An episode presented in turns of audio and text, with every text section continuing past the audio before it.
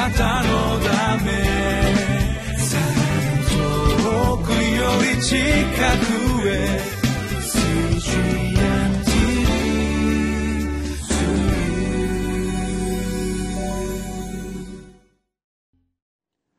皆さんこんにちは。3月25日のリビングライフの時間です。今日はコリント人への手紙第2 13章1節から13節の御言葉です。コリント人への手紙第2の最後の章になります。この最後の部分でパウロが自分の使徒職を疑っている人たちについて弁明してきたその手紙の内容を私たちは学んできました。その最後に向かってパウロがどのように自分は本当に主にあって使徒使徒なのか。そしてまたその教会に向かっていよいよ3度目コリントに訪問する前に自分はあなたたちと和解したいのだ。そしてどのような心を持っていつも祈っているのかという手紙で最後が綴られています。まずパウロの手紙に耳を傾けていきましょ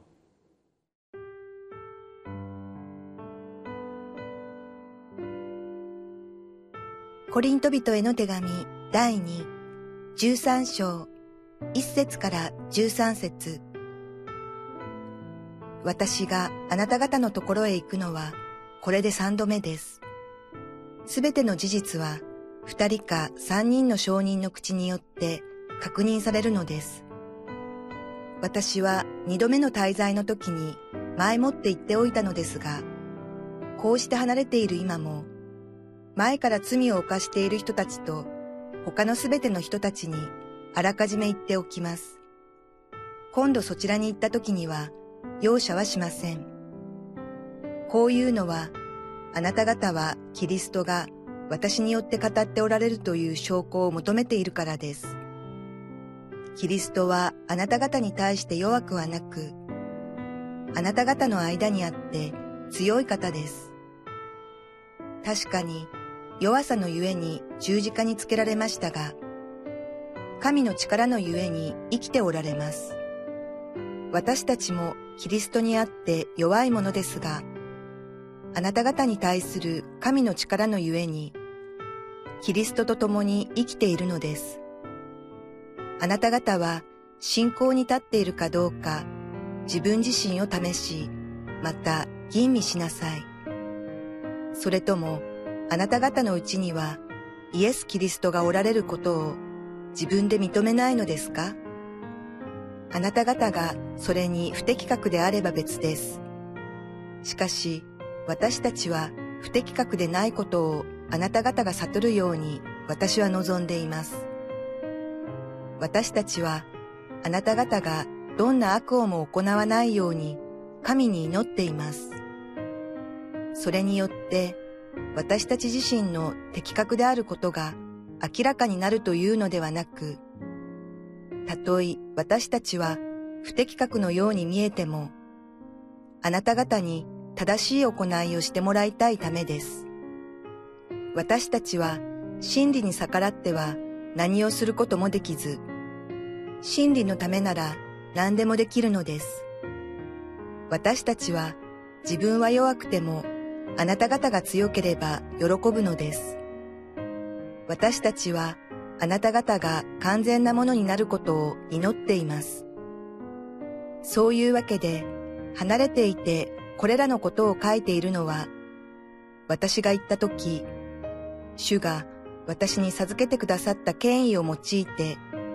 厳しい処置を取ることのないようにするためです。この権威が与えられたのは、築き上げるためであって、倒すためではないのです。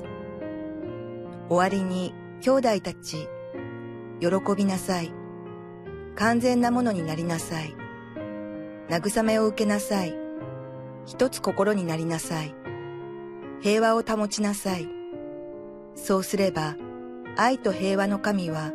あなた方と共にいてくださいます。聖なる口づけをもって、互いに挨拶を交わしなさい。すべての生徒たちがあなた方によろしくと言っています。主イエス・キリストの恵み、神の愛、精霊の交わりがあなた方すべてと共にありますように。まず一節二節を読みたいと思います私があなた方のところへ行くのはこれで三度目ですすべての事実は二人か三人の証人の口によって確認されるのです私は二度目の滞在の時にも前もって言っておいたのですがこうして離れている今も前から罪を犯している人たちと他のすべての人たちにあらかじめ言っておきます。今度そちらに行った時には容赦はしません。パウロがこのコリント教会を訪問するのはこれで3度目である。そして全ての問題はあるけれども2人か3人の証人の口によってこれはユダヤの文化で当たり前のことでありますけれども2人3人の証人が確認されればそれは事実である。また罪がある。それを行ってきたのではないか。2度目の滞在の時にもそれが証明されてその時も言ったと。しかしいまだにパウロについて文句を言い教会の中を荒らし回っている人たちがいるということです。パウロはなんと今度そちらに行った時は容赦はしないと強い口調で語っています。皆さん教会の中で私たちは問題に直面する時があります。その時に3つのグループがあります。1つ目はその問題があろうがなかろうが無関心の人たちです。2番目は教会のために祈り。そして断食して祈り。そしてまた断食して断食して祈り祈り続ける人たちがいます。反対に祈るふりはします。奉仕をするふりはします。しかし結局背後で教会の不平不満を言い指導者たち長老執事周りの人たちのいつも否定的なことを言う人たちがいます。皆さんそういう人たちは果たして本当に幸せなのでしょうか？神の家にいながら神の家を壊してしまうそういうことがあるということです。パウロは今度行った時には容赦はしないという強い言葉を言っていますがそうです。私たちは皆完全ではありませんけれども裁き主主の前に必ず立つ時が来るのです。3節こういうのはあなた方はキリストが私によって語っておられるという証拠を求めているからです。人々は果たして本当にメシアなるキリストメシアを通して彼が語っているのかという証拠を求めている。本当に証拠を求めているのではなくてパウロを妬んで徹底的に否定的な悪口を広めていたのです。キリストはあなた方に対して弱くはなくあなた方の間にあって強い方であるとパウロはむしろキリストイエスを崇めています。私たちは神のためにこれが神の御心だと神の皆をみだりに唱えてしまいむしろイエス・キリストの栄光を汚している場合があります。確かに弱さのゆえに十字架につけられましたが神の力のゆえに生きておられます。私たちもキリストにあって弱いものですがあなた方に対する神の力のゆえにキリストと共に生きているのです。本当に神のしもべなのかそうでないのかいろいろチェックする私方法があります。一つは本当にイエス・キリストの純粋な福音を述べ伝えているかいないかです。自分の話や自分の名前や自分の栄光ではなく私の罪のためにキリストイエスが死んでくださったこと。そして私を生かすためにイエス様が3日目に死人のうちよりよみがえられたこと。私たちもキリストにあって弱いものですけれどもあなた方に対する神の力のゆえにキリストと共に生きているのです。4節の初めには確かに弱さのゆえに十字架につけられたと何度も何度もパウロは十字架のキリストを主張しました。5節あなた方は信仰に立っているかどうか自分自身を試しまた吟味しなさい。それともあなた方のうちにはイエス・キリストがおられることを自分で認めないのですか？あなた方がそれに不適格であれば別です。パウロが言いたいのは他の人を責める前に他の人を批判する前に自分自身の中にイエス・キリストが自分の罪のために死んでくださったイエス・キリストが果たしておられるか。その信仰に自分は立って教会生活をしているか。そこに立ちなさいとパウロはお願いしています。今までどんな素晴らしい働きをしたか。今までどんな神秘的な体験をしたか。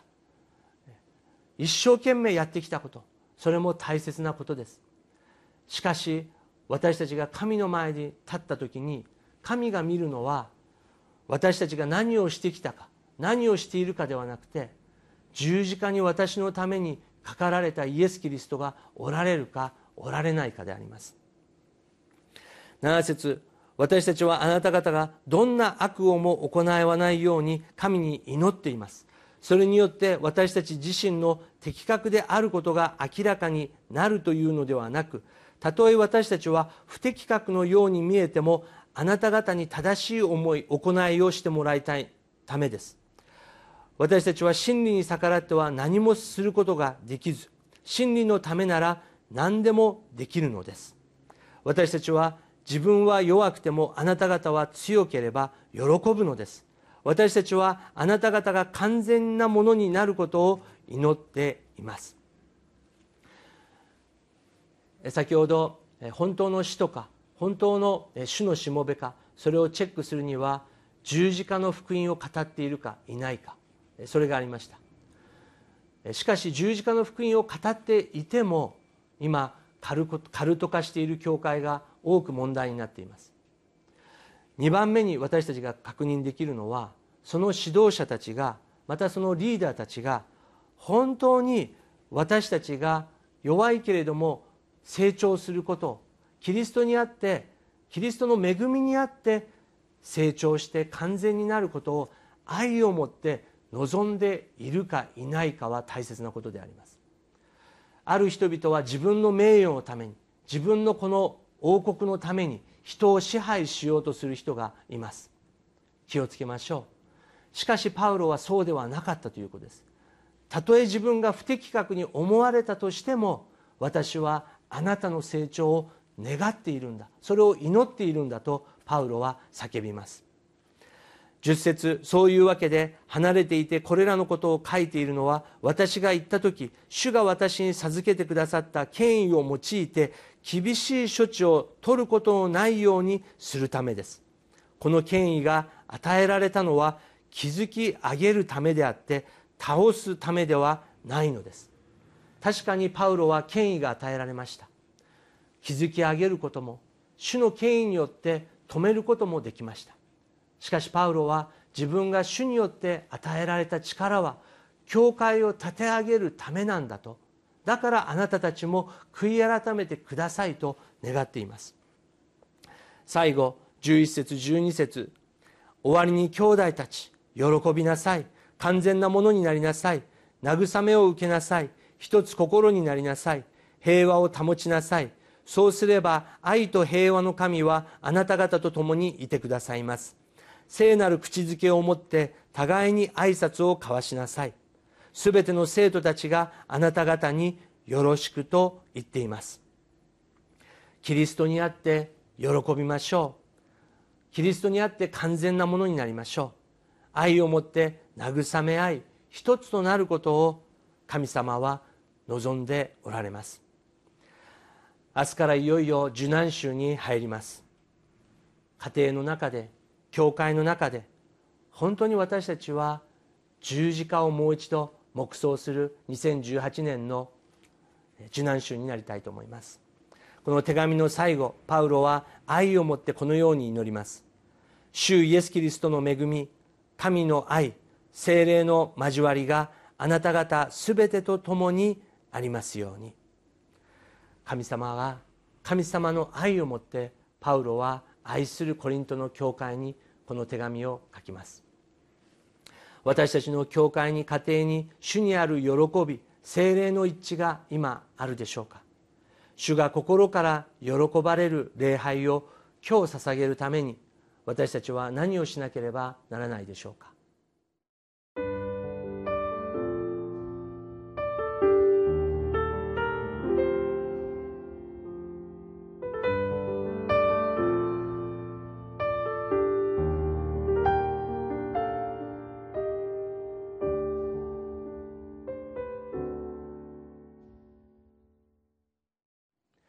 今日は3月最後の日曜日です。明日から受難週です。そして4月に入りイエス様の復活を祝う日曜日が近づいています。いろいろな課題いろいろな問題は教会の中にあるかもしれませんが今週1週間イエス・キリストの十字架を黙想しそしてどんな罪もどんな問題も打ち破るイエス・キリストの復活を見上げていきたいと思います。13節最後のこの部分は私たち牧師が教会の礼拝の最後で祝祷する部分であります。最後祝福をお祈りさせていただきます。主イエス・キリストの恵み父なる神様の大いなる愛精霊様の親しき御交わりがこの放送を見られているすべての人たちの上にまたいろいろなご事情で教会に行きたくても行くことはできなくこの放送を見ておられる私たちの愛する兄弟姉妹たちの上に世々に限りなくあらんことを。アーメン。あなたのため遠くより近くへ